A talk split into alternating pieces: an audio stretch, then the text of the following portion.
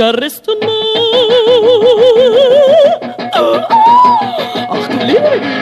It's really gonna be a better world. So many people try again and again and again to change. Lieber Gott, mach mich fromm, dass ich in den Himmel komm. I want a ruin. That would be mein Ruin.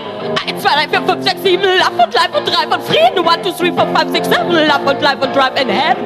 Smöre Brüll, Smöre Brüll. Blem, blem, blem, blem, blem, blem, blem, blem.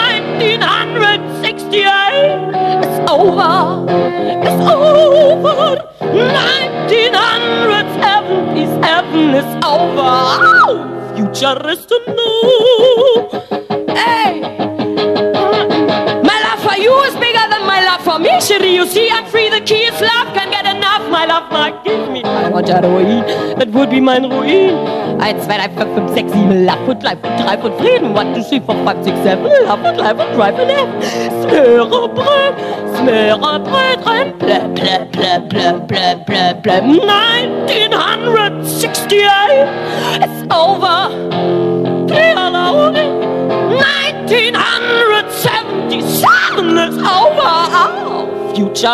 No. Und jetzt kommt eine Strophe vom Brecht. Sklave, wer wird dich befreien? Sklaven werden nicht befreien. Erstens vergesst nicht, kommt das Fressen. Zweitens kommt der Liebesakt. Drittens die Konsum nicht vergessen. Viertens saufen, bis es knackt. I want a Ruin. That would be mein Ruin. 1, 2, 3, 4, 5, 6, 7. Wo ist nur mein Herz geblieben? 1, 2, 3, 4, 5, 6, 7. I was born on March 11. Smörebrüll, Smörebrüll. Blem, blem, blem, blem, blem, blem, blem, blem. 1968 is over. It's over. 1979 is Wahnsinn. Future is mine, mine, mine, mine, mine und dein und dein. NDR Kultur. Zum Nachhören. Ulrich Nöthen liest heute die 67. von 81 Folgen des Romans Anna Karenina von Lew Tolstoi. Wir befinden uns in Moskau. Dorthin sind Kitty und Konstantin Lewin gereist, um auf die Geburt ihres ersten gemeinsamen Kindes zu warten. Der Geliebte der Titelheldin Anna Karenina, Alexei Wronski, ist dagegen zu den Gouvernementswahlen nach Kaschin gereist, um dort seinen Freund Swijaschski zu unterstützen. Die Wahl war aber auch für Wronski ein Erfolg.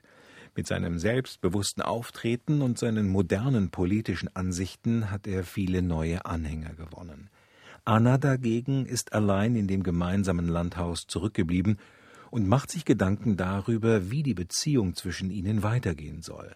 Denn der Status der Beziehung zwischen den beiden ist noch immer ungeklärt, da Anna weiterhin offiziell mit ihrem Mann Alexei Karenin verheiratet ist. Anna selbst sucht die Schuld für all ihre Probleme aber nicht bei sich, sondern bei Wronski. In ihrer Einsamkeit hat sie ihm einen bösen Brief geschrieben, in dem sie ihm starke Vorwürfe darüber macht, dass er so lange fortbleibt. Hören Sie nun wieder Ulrich Nöthen. Spaziergänge, Plaudereien mit Prinzessin Varvara, Besuche im Krankenhaus und vor allem Lektüre, Lektüre eines Buches nach dem anderen vertrieben ihr die Zeit aber als am sechsten Tag der Kutscher ohne ihn von der Bahn zurückkehrte, spürte sie, dass sie nicht mehr imstande war, den Gedanken an ihn und was er dort wohl tue zu betäuben. Da wurde ihre Tochter krank. Anna pflegte sie selbst, aber auch das lenkte sie nicht ab, zumal die Krankheit nicht gefährlich war. Wie sehr sie sich auch bemühte, sie konnte dieses Mädchen nicht lieben. Und Liebe vortäuschen konnte sie auch nicht. Als Anna am Abend dieses Tages allein geblieben war, befiel sie eine solche Angst um ihn, dass sie schon in die Stadt reisen wollte, es sich aber aus dem Kopf schlug und jenen widersprüchlichen Brief schrieb, den Wronski erhielt und per Expressboten abschickte, ohne ihn durchzulesen. Am nächsten Morgen erhielt sie seinen Brief und bereute den ihrigen. Sie erwartete mit Schrecken eine Wiederholung des strengen Blicks, den er vor der Abreise auf sie geworfen hatte, vor allem wenn er erführe, dass das Mädchen nicht gefährlich krank war. Dennoch war sie froh, dass sie ihm geschrieben hatte. Nun gestand Anna sich bereits ein, dass er sie als Last empfand, dass er seine Freiheit mit Bedauern aufgab, um zu ihr zurückzukehren. Und trotzdem war sie froh, dass er käme. Sollte er sie doch als Last empfinden, er wäre aber hier bei ihr, so dass sie ihn sähe und um jede seiner Bewegungen wüsste. Sie saß im Salon bei einer Lampe und las in Tans neuem Buch, dabei lauschte sie auf das Brausen des Windes im Hof und erwartete jeden Moment das Eintreffen der Equipage. Ein paar Mal meinte sie Räder rasseln zu hören, aber sie täuschte sich. Endlich waren nicht nur Räder rasseln, sondern auch das Rufen des Kutschers und das gedämpfte Geräusch von der überdachten Auffahrt zu hören. Sogar Prinzessin Varvara, die eine Patience legte, bestätigte es. Und Anna stand auf, feuerrot, aber statt hinunterzugehen, wie sie es vorher schon zweimal getan hatte, blieb sie stehen. Sie schämte sich plötzlich ihres Betrugs, doch vor allem graute ihr, wie er sie empfangen würde. Ihre Kränkung war schon vergangen, sie fürchtete nur seinen ungehaltenen Gesichtsausdruck.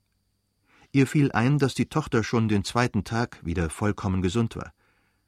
Sie wurde sogar ärgerlich auf sie, weil sie sich ausgerechnet da wieder erholt hatte, als der Brief abgeschickt war. Dann fiel ihr ein, dass er da war, er, mit seinen Augen, seinen Händen. Sie hörte seine Stimme, und sie vergaß alles, lief ihm freudig entgegen. Nun, wie geht es, Annie? fragte er scheu von unten zu der herablaufenden Anna hochblickend. Er saß auf einem Stuhl und der Diener zog ihm den warmen Stiefel aus. Wieder besser. Und dir? fragte er und rückte die Kleider zurecht. Sie griff mit beiden Händen nach seiner Hand, zog sie an ihre Taille, ohne die Augen von ihm zu lassen. Nun, das freut mich sehr, sagte er und betrachtete sie kühl, ihre Frisur, ihre Toilette, die sie, er wusste es, für ihn angelegt hatte. All das gefiel ihm, aber wie oft hatte es ihm schon gefallen. Und jener strenge, steinerne Ausdruck, den sie so fürchtete, legte sich auf sein Gesicht. Nun, das freut mich sehr. Und du bist wohl auf? Er wischte sich mit dem Taschentuch den feuchten Bart ab und küsste ihr die Hand. Ganz gleich, dachte sie, wenn er nur da ist. Und wenn er da ist, wird er es nicht fertigbringen, wird er es nicht wagen, mich nicht zu lieben. Der Abend verlief glücklich und vergnügt in Anwesenheit von Prinzessin Varvara, die sich bei ihm beklagte, in seiner Abwesenheit habe Anna Morphium genommen. Was tun, ich konnte nicht schlafen. Meine Gedanken hielten mich ab. In seiner Anwesenheit nehme ich es nie. Fast nie. Er erzählte von den Wahlen, und Anna verstand es, ihn durch Fragen auf das zu bringen, was ihn aufheiterte, auf seinen Erfolg. Sie erzählte ihm alles, was ihn zu Hause interessierte, und alle ihre Berichte waren von heiterster Art.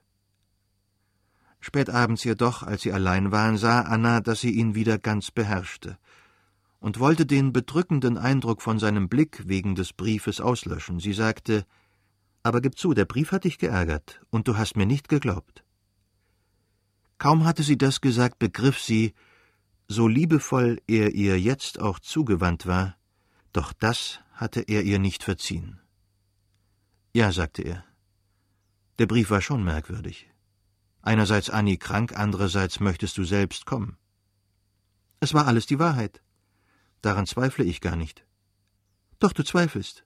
Ich sehe, du bist unzufrieden. Keinen Augenblick, ich bin nur unzufrieden, und das ist wahr, dass du gleichsam nicht anerkennen möchtest, dass es Pflichten gibt, Pflichten ins Konzert zu fahren. Reden wir nicht darüber, sagte er. Warum eigentlich nicht? fragte sie. Ich will damit nur sagen, dass es Dinge geben kann, die unumgänglich sind. Jetzt zum Beispiel werde ich nach Moskau fahren müssen, des Hauses wegen. Ach, Anna, warum bist du so gereizt? Weißt du denn nicht, dass ich ohne dich nicht leben kann? Wenn dem so ist, sagte Anna plötzlich mit veränderter Stimme, so ist dir dieses Leben eine Last. Ja, du kommst für einen Tag und fährst wieder? So verhält man sich. Anna, das ist grausam. Ich bin bereit, mein ganzes Leben hinzugeben. Aber sie hörte ihm nicht zu. Wenn du nach Moskau fährst, fahre ich mit. Ich bleibe nicht hier. Entweder wir müssen uns trennen oder zusammenleben. Du weißt doch, dass allein dies mein Wunsch ist. Aber dazu braucht es die Scheidung? Ich werde ihm schreiben. Ich sehe, dass ich so nicht leben kann. Aber ich werde mit dir nach Moskau fahren als ob du mir drohen würdest.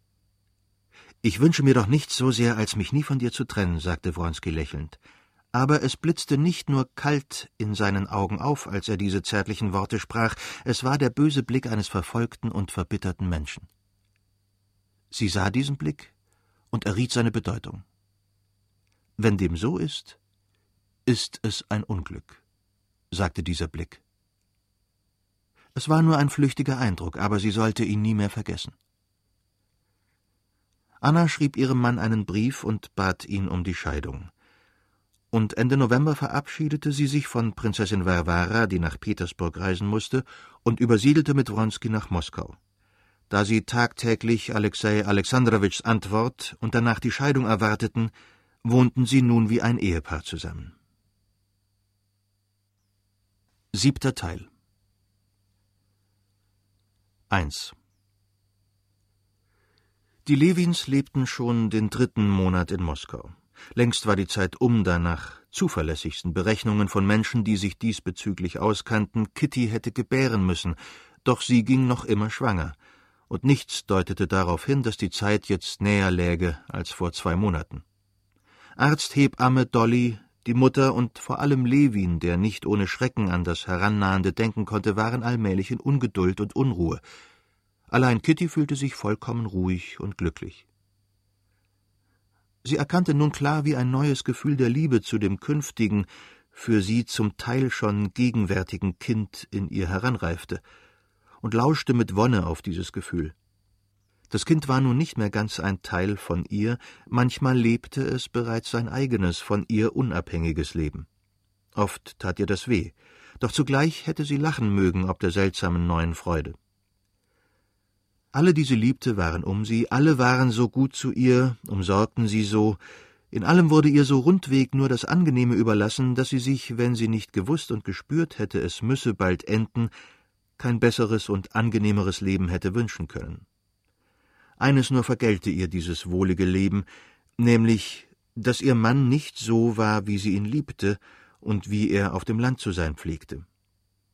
Sie mochte seinen ruhigen, herzlichen und gastfreundlichen Umgangston auf dem Land.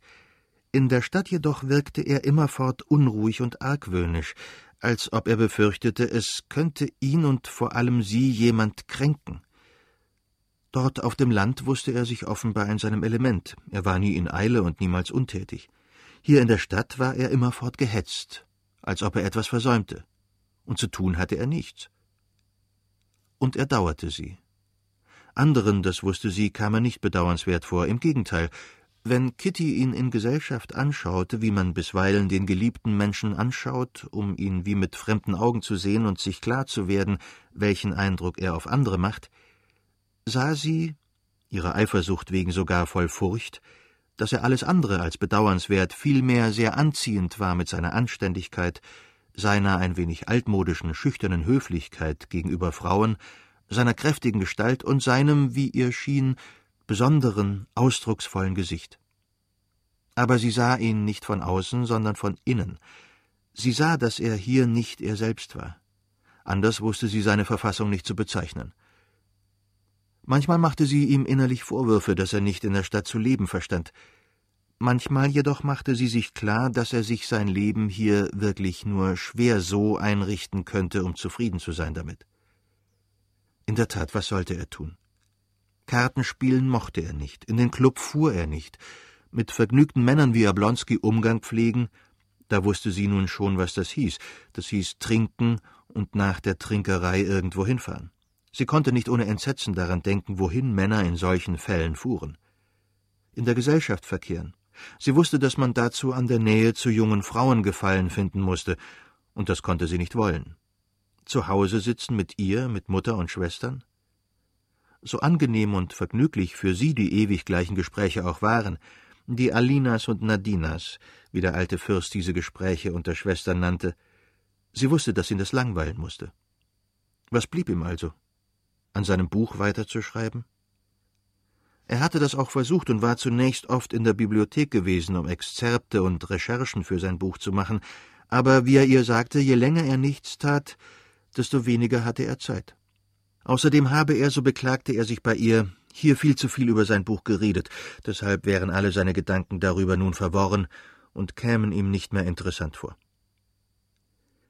Der einzige Vorteil dieses städtischen Lebens war, dass es hier in der Stadt nie Zank zwischen ihnen gab. Ob nun die Verhältnisse in der Stadt anders waren oder ob sie beide in der Hinsicht vorsichtiger und vernünftiger geworden waren, Jedenfalls zankten sie sich in Moskau niemals aus Eifersucht, wovor sie sich bei der Übersiedlung in die Stadt so gefürchtet hatten. In dieser Hinsicht kam es sogar zu einem für beide sehr wichtigen Ereignis, nämlich zur Begegnung Kittys mit Wronski. Die alte Fürstin Maria Borisowna, Kittys Taufpatin, die sie stets sehr gern gehabt hatte, wünschte sie unbedingt zu sehen. Kitty, die eigentlich ihres Zustands wegen keine Besuche mehr machte, fuhr mit ihrem Vater zu der ehrwürdigen alten Dame und begegnete dort Wronski. Kitty konnte sich bei dieser Begegnung nur den einen Vorwurf machen, dass für einen Augenblick, als sie an dem Herrn in Zivil die einst so vertrauten Züge erkannte, es ihr den Atem verschlug, ihr das Blut zum Herzen strömte und ein kräftiges Rot, das fühlte sie, ins Gesicht stieg aber das dauerte nur ein paar Sekunden. Noch hatte der Vater, der mit Wronski absichtlich laut ein Gespräch anfing, sein Gespräch nicht beendet, da war sie schon durchaus in der Lage, Wronski anzuschauen und, falls nötig, ebenso mit ihm zu plaudern wie mit Fürstin Maria Borisowna. Und das vor allem so, dass ihr Mann, dessen unsichtbare Anwesenheit sie in diesem Moment gleichsam über sich fühlte, bis zur letzten Intonation und bis zum Lächeln alles gebilligt hätte. Sie wechselte ein paar Worte mit ihm, lächelte sogar gelassen zu seinem Scherz über die Wahlen, die er unser Parlament nannte. Das Lächeln war notwendig, um zu zeigen, dass sie den Scherz verstanden hatte. Aber gleich danach wandte sie sich Fürstin Maria Borisowna zu und blickte kein einziges Mal mehr zu ihm, bis er aufstand, um sich zu verabschieden. Da schaute sie ihn an, aber offenbar nur, weil es ungehörig gewesen wäre, einen Menschen nicht anzuschauen, wenn er sich verneigt.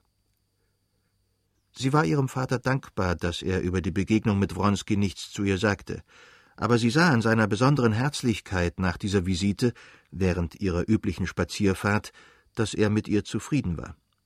Sie war selbst mit sich zufrieden.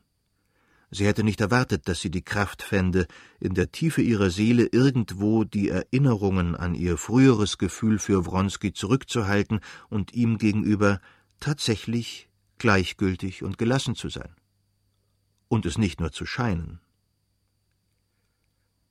Levin errötete viel mehr als sie, als sie ihm sagte, sie sei bei Fürstin Maria Borisowna Wronski begegnet. Ihm das zu sagen fiel ihr sehr schwer. Aber noch schwerer war danach über Details der Begegnung zu sprechen, denn er fragte sie nicht, sondern schaute sie nur finsteren Blickes an. Ich bedauere sehr, dass du nicht dabei warst, sagte sie. Nicht, dass du nicht im Raum warst. In deinem Beisein wäre ich nicht so natürlich gewesen. Ich erröte jetzt viel mehr, viel, viel mehr, sagte sie und errötete, dass ihr die Tränen kamen, sondern dass du es nicht durch einen Spalt sehen konntest. Ihre aufrichtigen Augen sagten Levin, dass sie mit sich zufrieden war, und obwohl sie errötet war, beruhigte er sich sofort und begann sie auszufragen, und eben das wollte sie ja. Als er alles erfahren hatte, bis hin zu dem Detail, dass sie nur in der ersten Sekunde nicht umhin konnte zu erröten, dass es dann jedoch für sie ebenso einfach und leicht war wie mit irgendeinem Zufallsbekannten, wurde Levin ganz vergnügt und sagte, er sei sehr froh darüber und würde sich jetzt nicht mehr so töricht verhalten wie bei den Wahlen, sondern bei der nächsten Begegnung mit Wronski sich bemühen, so freundschaftlich wie möglich zu sein. Der Gedanke ist peinigend, dass es einen Menschen gibt, der fast dein Feind ist, dem zu begegnen bedrückend ist, sagte Levin. Ich bin sehr, sehr froh. 2. Also fahr bitte bei den Bowles vorbei, sagte Kitty zu ihrem Mann, als er um elf Uhr, bevor er das Haus verließ, bei ihr hereinschaute. Ich weiß, dass du im Club dinierst. Papa hat dich angemeldet. Und vormittags machst du was? Ich will bloß zu Katawassow, antwortete Levin. Warum so früh? Er hat versprochen, mich mit Mjatrow bekannt zu machen. Mit ihm möchte ich gern über meine Arbeit reden. Er ist ein bekannter Petersburger Wissenschaftler, sagte Levin. Ach, war das sein Aufsatz, den du so gelobt hast? Und danach? fragte Kitty. Vielleicht war ich noch beim Gericht vorbei, in der Angelegenheit meiner Schwester. Und das Konzert? fragte sie. Was soll ich da allein? Doch, fahr hin. Sie spielen dort diese neuen Stücke. Das hat dich so interessiert. Ich würde unbedingt fahren. Auf jeden Fall komme ich vor dem Diner hier vorbei, sagte er mit einem Blick auf die Uhr. Zieh aber den Gehrock an, um gleich noch bei der Gräfin Bohl vorbeizufahren. Muss das denn unbedingt sein? Ja, unbedingt. Er hat uns besucht. Was macht es dir schon aus? Fährst hin, setzt dich, redest fünf Minuten übers Wetter, stehst auf und fährst wieder. Du wirst es nicht glauben, ich bin dem so entwöhnt, dass mir genau das peinlich ist. Wozu? Da kommt ein fremder Mensch, setzt sich, sitzt eine Weile ohne Not herum, stört die Leute, verdirbt sich die Laune und geht wieder. Kitty lachte. Aber als Junggeselle hast du doch Visiten gemacht. Ja, aber peinlich war es immer. Und jetzt bin ich dem so entwöhnt, dass ich, weiß Gott, lieber zwei Tage nicht dinieren würde, statt diese Visite abzustatten. Richtig peinlich. Ich meine immer, es würde sie verletzen, sie würden sagen, was kommst du ohne Not daher? Nein, es verletzt sie nicht, das garantiere ich dir. Kitty sah ihm lachend ins Gesicht. Sie nahm seine Hand. Also leb wohl. Und bitte fahr hin.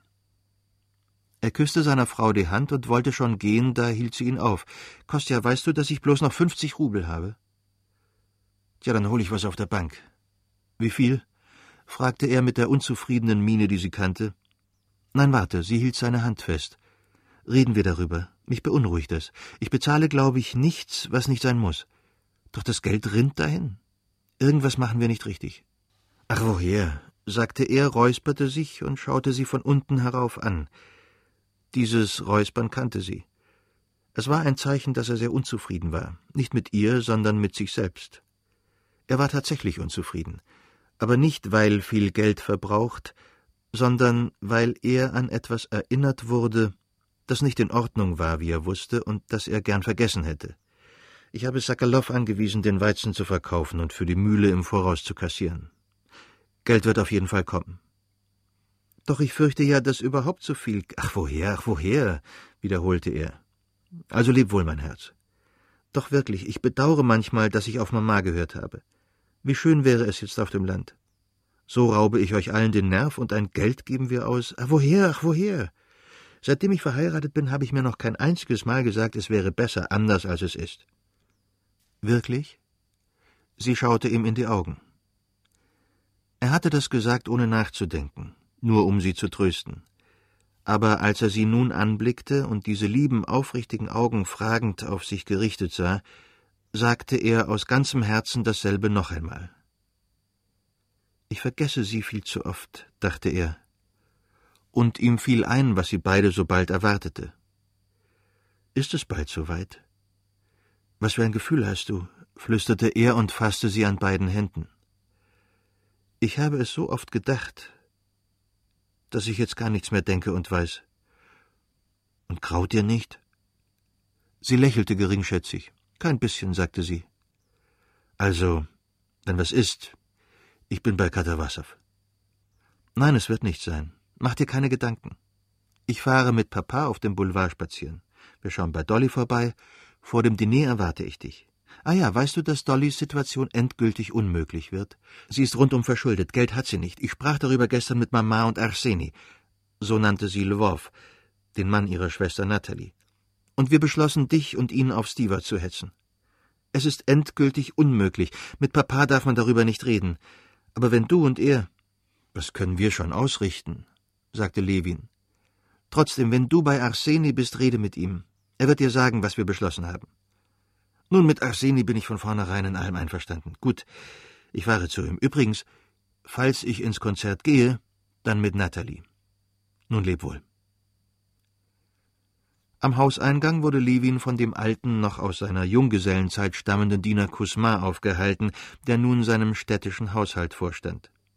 Den Krasavtschik, das war das linke Deichselpferd, das vom Gut mitgebracht worden war, haben sie neu beschlagen, doch er lärmt immer noch, sagte er.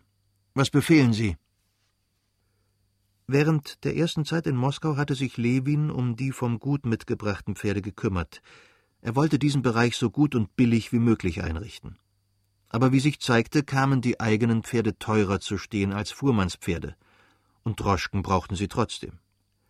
Lass den Rossarzt holen. Vielleicht eine Quetschung.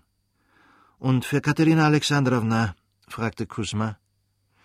Es bestürzte Lewin nun nicht mehr wie in der ersten Zeit seines Moskauer Lebens, dass zur Fahrt von der Wasdwischenka zur Sivzew-Rajek-Gasse ein kräftiges Pferdepaar vor die schwere Kutsche gespannt, die Kutsche eine Viertelwerst durch den Schneematsch geführt und dort vier Stunden stehen gelassen werden musste, was fünf Rubel kostete. Jetzt kam ihm das schon natürlich vor. Lass die Fuhrleute ein Paar für unsere Kutsche bringen, sagte er. Zu Befehl und nachdem er dank der städtischen Verhältnisse so einfach und leicht eine Schwierigkeit gelöst hatte, die auf dem Land viel Mühe und Bedacht verlangt hätte, trat Lewin vors Haus, rief eine Droschke, stieg ein und fuhr zur Nikitskaja.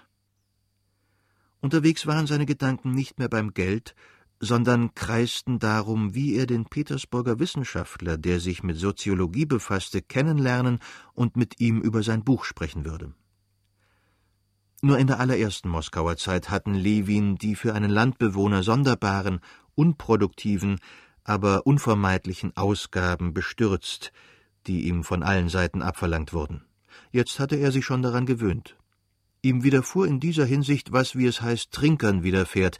Der erste Schnaps steckt im Hals wie ein Pfropf, der zweite hupft wie ein Wiedehopf, nach dem dritten zwitschern sie wie Vöglein durch. Als Lewin den ersten Hundertrubelschein zum Kauf von Livreen für Lakai und Portier anbrach, überschlug er unwillkürlich, dass diese eigentlich überflüssigen Livreen, die jedoch offenbar unvermeidlich waren, nach der Verwunderung von Fürstin und Kitty zu schließen, als er andeutete, ohne Livreen ginge es auch, dass diese Livreen so viel kosteten wie zwei Arbeitskräfte im Sommer, also um die 300 Arbeitstage zwischen Osterwoche und Fastenzeit, Tag für Tag Schwerstarbeit von frühmorgens bis spätabends. Und da steckte ihm der Hundertrubelschein wie ein Pfropf im Hals. Der nächste allerdings, angebrochen zu Einkäufen für ein Diner mit der Verwandtschaft, das 28 Rubel kostete, rief Lewin zwar ins Gedächtnis, dass 28 Rubel zehn Chetwert Hafer waren, der unter Schwitzen und Ächzen geschnitten, gebunden, eingefahren, gedroschen, geworfelt, gesiebt und aufgeschüttet werden musste, dieser nächste hupfte trotzdem leichter. Jetzt dagegen riefen die Scheine beim Anbrechen längst nicht mehr solche Überlegungen hervor, sie zwitscherten wie Vöglein durch. Ob die für den Erwerb des Geldes erforderliche Arbeit dem Vergnügen entsprach, welches das dafür gekaufte bereitete, Diese Überlegung war längst abhanden gekommen. Die betriebliche Kalkulation, dass es einen bestimmten Preis gibt, unter dem bestimmtes Korn nicht verkauft werden darf, war ebenfalls vergessen. Der Roggen, für den er den Preis so lange gehalten hatte, wurde um 50 Kopeken pro Chetwert billiger verkauft, als noch vor einem Monat dafür geboten wurde. Sogar die Kalkulation, dass bei solchen Ausgaben das ganze Jahr unmöglich ohne Schulden zu überstehen wäre, auch diese Kalkulation war nicht mehr von Belang. Nur eines war verlangt, Geld auf der Bank zu haben, ohne zu fragen, wo es herkam. Einfach, um immer zu wissen, wovon man morgens das Rindfleisch kaufte. An diese Kalkulation hatte er sich bislang gehalten. Er hatte stets Geld gehabt auf der Bank. Jetzt war das Geld auf der Bank ausgegangen. Und er wusste nicht recht, wo er welches hernehmen sollte. Und das hatte ihn, als Kitty das Geld erwähnte, für einen Moment verstimmt. Doch darüber nachzudenken hatte er keine Zeit. Auf der Fahrt kreisten seine Gedanken um Katawassow und die bevorstehende Bekanntschaft mit Mietrow. 3. Levin hatte sich während dieses Aufenthalts wieder mit seinem ehemaligen Universitätskameraden angefreundet, Professor Katawassow, den er seit der Hochzeit nicht mehr gesehen hatte. Katawassow war ihm wegen der Klarheit und Schlichtheit seiner Weltanschauung angenehm. Levin meinte, die Klarheit von Katawassows Weltanschauung sei eine Folge seiner ärmlichen Natur. Katawassow wiederum meinte, die Sprunghaftigkeit von Levins Denken sei eine Folge seiner ungenügenden geistigen Disziplin. Doch war Katawassows Klarheit Levin angenehm? und die Fülle von Lewins undisziplinierten Gedanken war Katawassow angenehm, so trafen sie sich und diskutierten gerne miteinander. Lewin hatte Katawassow einige Stellen aus seiner Schrift vorgelesen, und sie hatten ihm gefallen. Als Katawassow am Tag zuvor Lewin bei einer öffentlichen Vorlesung begegnet war, sagte er zu ihm, der bekannte Mietrow, dessen Aufsatz Lewin so gefallen hatte, sei in Moskau und was Katawassow ihm von Lewins Werk berichtet habe, interessiere ihn sehr. Und morgen um elf sei Mietrow bei ihm und würde sich freuen, Lewin kennenzulernen. Eindeutig, Sie bessern sich, mein Lieber. Sehr erfreulich, sagte Katawassow, als er Lewin im kleinen Salon begrüßte. Ich höre die klingeln und denke mir, kann doch nicht sein, dass er rechtzeitig. Na, was sagen Sie zu den Montenegrinern, die geborenen Krieger? Was ist denn? fragte Lewin. Katawassow berichtete ihm in kurzen Worten die jüngste Neuigkeit, und als sie in sein Studierzimmer traten, machte er Lewin mit einem mittelgroßen, stämmigen Mann von sehr angenehmem Äußeren bekannt. Das war Mietrow. Das Gespräch verweilte kurz bei der Politik und dabei, wie in höchsten Petersburger Sphären die jüngsten Ereignisse eingeschätzt würden, Mietrow berichtete, was seine Majestät und ein Minister, wie ihm aus zuverlässiger Quelle zu Ohren gekommen, aus diesem Anlass angeblich gesagt hätten, Katawassow hingegen hatte erfahren, ebenfalls zuverlässig, dass seine Majestät etwas ganz anderes gesagt habe. Lewin versuchte sich eine Situation auszudenken, in der das eine wie das andere hätte gesagt werden können, und damit war das Gespräch zu diesem Thema beendet. Uh, recently, uh, this week, uh, we had a statement made by uh, Wilders. Uh, you said that uh, he was black and that there was nothing you could do about nuclear security. Hmm. About nuclear security. Now, let me let me explain. Uh, first of all, you are exactly on the spot on my reaction on Wednesday night about Morris. So, your um, what you said about this is exactly what I said on Wednesday and Thursday.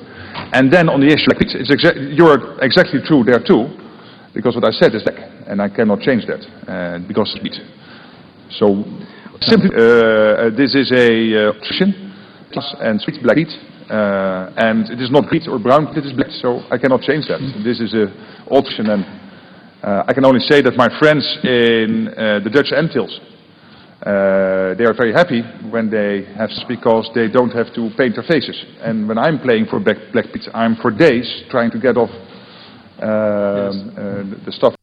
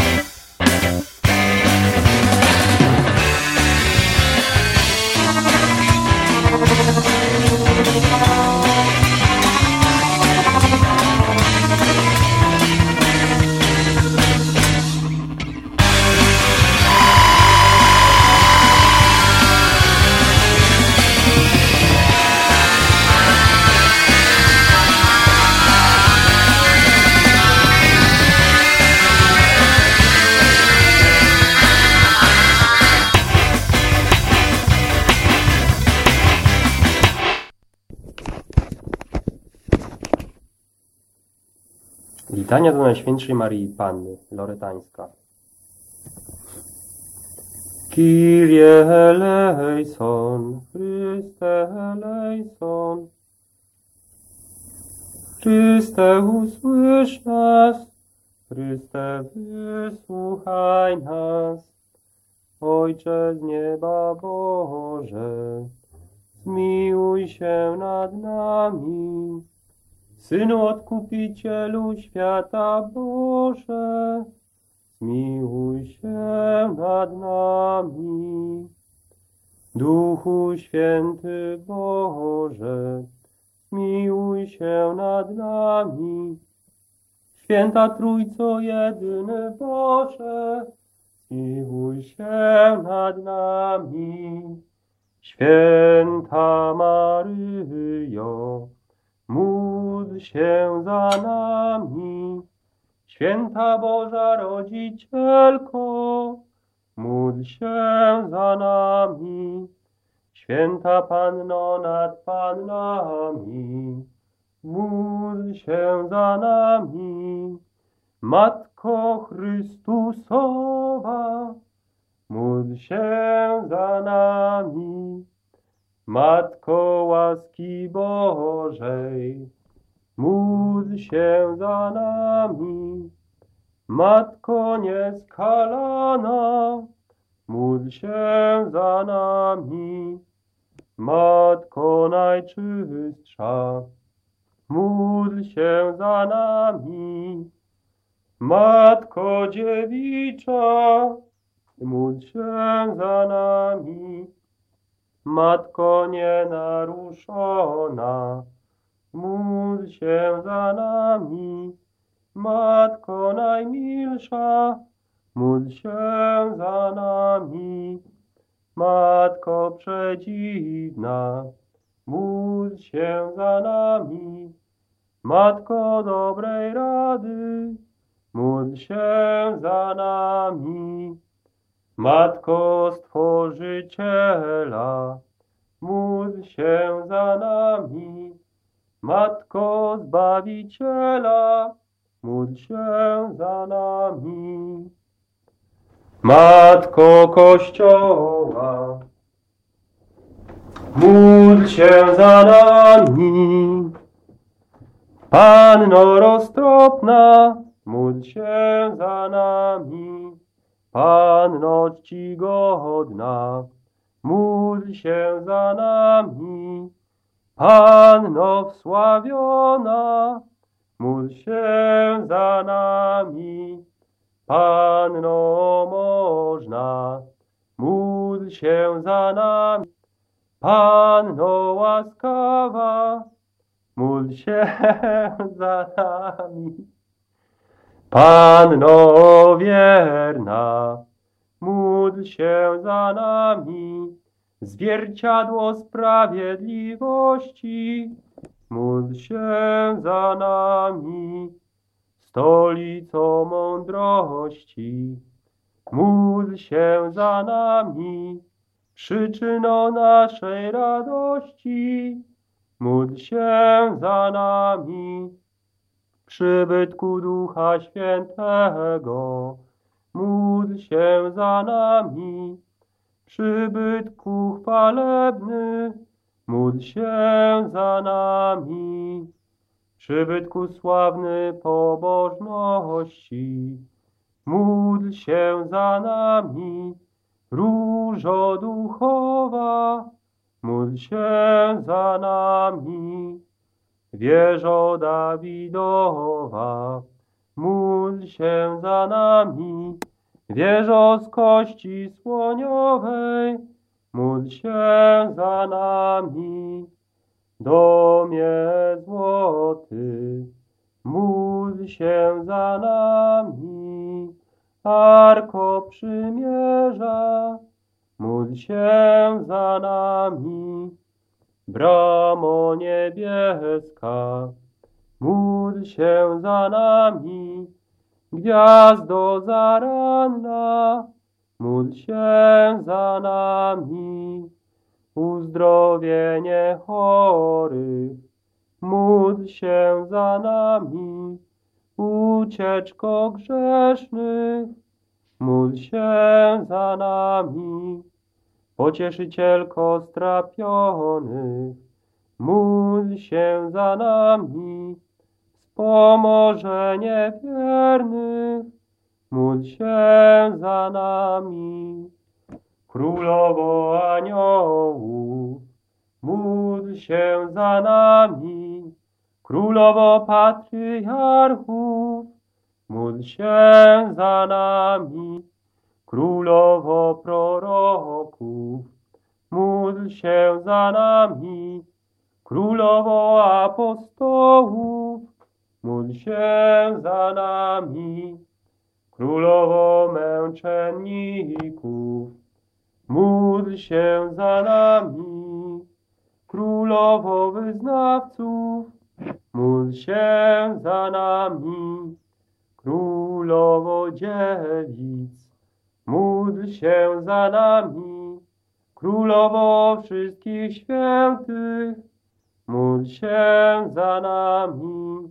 Królowo bez zmazy pierworodnej poczęta, módl się za nami. Królowo w niebo wzięta, módl się za nami. Królowo Różańca Świętego, módl się za nami. Królowo rodzin, módl się za nami. Królowo pokoju, módl się za nami.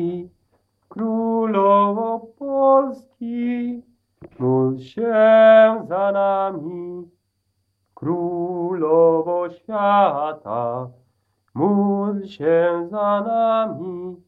Baranku Boży, który gładzisz grzechy świata, przepuść nam, Panie. Baranku Boży, który gładzisz grzechy świata, wysłuchaj nas, Panie.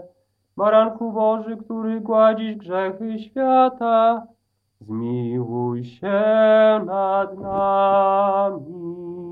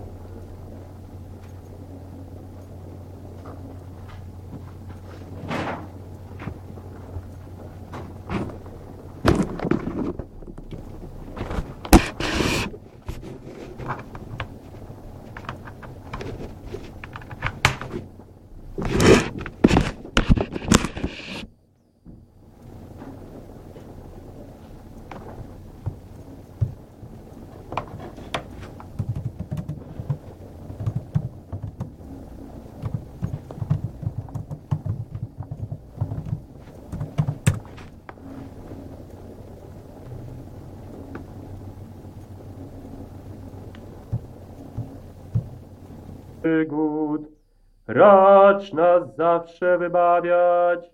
Pan Over the past few years, to the traditional sounds of an English summer, the drone of lawnmowers, the smack of leather on willow, has been added a new noise. What were, the, what were the skies like when you were young? They went on forever. That when I we lived in Arizona, and the skies always had little fluffy clouds in them, and uh, there were lots of stars at night. And uh, when it would rain, it would all turn. It, they were beautiful, the most beautiful skies, as a matter of fact. Uh, the sunsets were purple and red and yellow and on fire. And the clouds would catch the colors everywhere. That's neat because I used to look at them all